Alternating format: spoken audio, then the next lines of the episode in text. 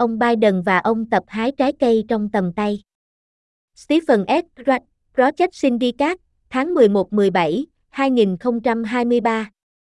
Hội nghị thượng đỉnh San Francisco của Tổng thống Mỹ Joe Biden và Chủ tịch Trung Quốc Tập Cận Bình là một sự cải thiện đáng kể so với cuộc họp năm ngoái tại Bali. Đặc biệt, hai nhà lãnh đạo đã đạt được tiến bộ về các mục tiêu có thể đạt được, bao gồm nối lại liên lạc quân sự giữa hai nước và nỗ lực chung để giải quyết cuộc khủng hoảng fentanyl. Một hội nghị thượng đỉnh Biden tập tốt đẹp hơn, là tiêu đề bài bình luận của tôi vào tháng trước, và trọng tâm là dấu hỏi. Với lý do chính đáng, hội nghị thượng đỉnh năm ngoái ở Bali là một thất bại.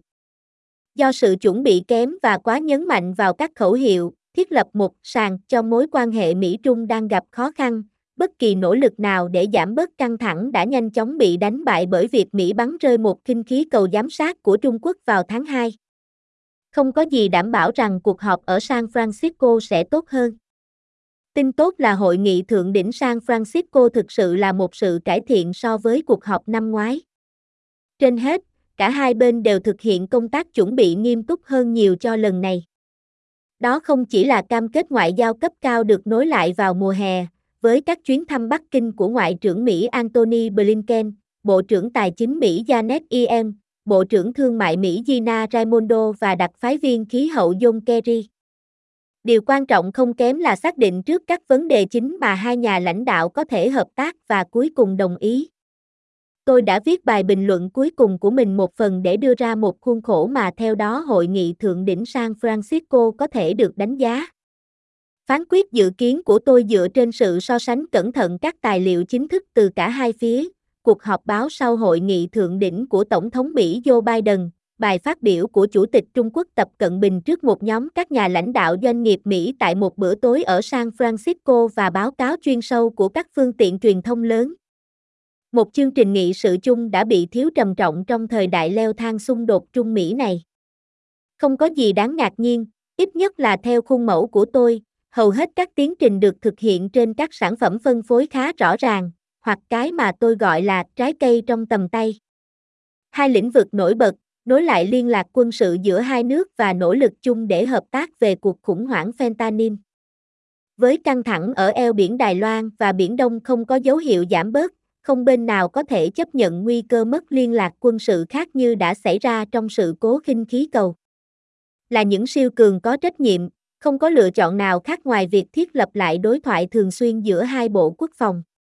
Cuộc khủng hoảng fentanyl của Hoa Kỳ đã nói lên điều đó, vì quá liều opioid tổng hợp là một trong những nguyên nhân hàng đầu gây tử vong cho người Mỹ từ 18 đến 45 tuổi, đã đưa chuỗi cung ứng hóa chất tiền chất fentanyl của Trung Quốc trở thành tâm điểm chú ý như một nguồn đòn bẩy không thể nghi ngờ trong việc giải quyết một cuộc khủng hoảng khủng khiếp. Các loại trái cây trong tầm tay khác, ít hậu quả hơn cũng được hái ở San Francisco. Ngoài cam kết chung để tăng các chuyến bay trực tiếp vào năm tới và công nhận chung về sự cần thiết phải mở rộng trao đổi văn hóa, thể thao và kinh doanh, ông Tập nói rằng Trung Quốc sẵn sàng mời 50.000 thanh niên Mỹ đến nước này trong các chương trình trao đổi và học tập trong 5 năm tới. Hơn nữa, tuyên bố của ông Tập rằng Trung Quốc sẵn sàng tiếp tục hợp tác với Mỹ về bảo tồn gấu trúc là một bất ngờ thú vị, sau sự ra đi gần đây của ba con gấu trúc từ Washington, D.C., điều này rõ ràng đã đánh trúng một hợp âm tình cảm với nhiều người Mỹ yêu động vật, bao gồm cả tình cảm thực sự của bạn. Trong cuốn sách mới nhất của tôi, Xung đột tình cờ, tôi tập trung vào tầm quan trọng của việc tìm kiếm điểm chung để thiết lập lại niềm tin. Một chương trình nghị sự chung đã bị thiếu trầm trọng trong thời đại leo thang xung đột Trung Mỹ này.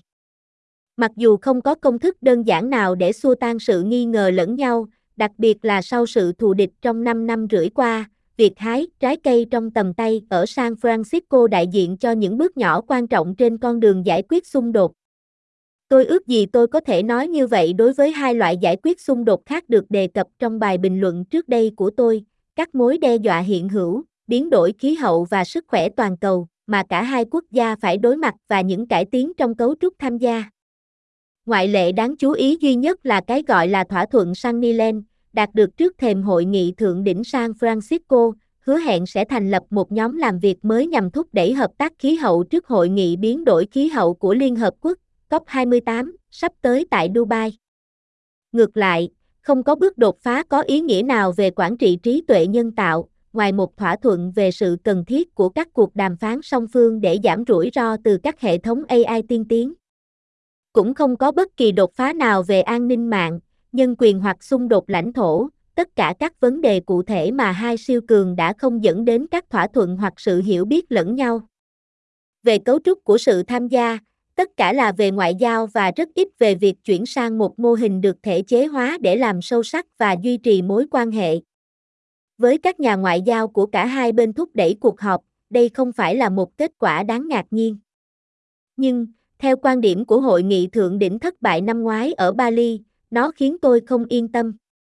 Mặc dù tôi tin rằng ngoại giao lành nghề đã châm ngòi cho sự thay đổi theo hướng tái tham gia, hợp tác và xây dựng lòng tin, nhưng những kỹ năng đó không đảm bảo một mối quan hệ kiên cường có thể chịu được sóng gió bất ngờ. Năm nay, đó là khinh khí cầu giám sát của Trung Quốc, ai biết điều gì có thể xảy ra tiếp theo. Trong thời đại của các nhà lãnh đạo mỏng manh, bị hạn chế về chính trị, tôi tiếp tục tin rằng việc giải quyết tranh chấp giữa hai siêu cường đòi hỏi nhiều hơn là ngoại giao cá nhân. Trường hợp thể chế hóa vẫn hấp dẫn như một sự bổ sung cho giải pháp xung đột ngoại giao. Mặc dù nó không cắt giảm ở San Francisco, cách tiếp cận ngoại giao Mỹ Trung vẫn là lựa chọn ưa thích của tôi để tăng cường các công cụ cần thiết nhằm xoa dịu xung đột và sửa chữa mối quan hệ song phương. Vâng, Hội nghị thượng đỉnh San Francisco đã xóa thanh thấp do Bali đặt ra. Nhưng vẫn còn những câu hỏi sâu sắc về đường nét của cuộc xung đột Trung Mỹ, đặc biệt là liên quan đến các vấn đề kinh tế, thương mại và công nghệ đã thúc đẩy nó. Những vấn đề này đã được chú ý một cách đáng ngạc nhiên trong các bài đọc của hội nghị thượng đỉnh kéo dài 4 giờ. Cuối cùng, ông Biden và ông Tập dễ dàng hái trái cây trong tầm tay hơn nhiều. Stephen S. Rush giảng viên tại Đại học Ian và cựu chủ tịch của Morgan Stanley Asia, là tác giả của Umbalen, The Codenpen of America and China, nhà xuất bản Đại học Ian, 2014, và Xung đột tình cờ, Mỹ, Trung Quốc và cuộc đụng độ của những câu chuyện sai lệch, nhà xuất bản Đại học Ian, 2022.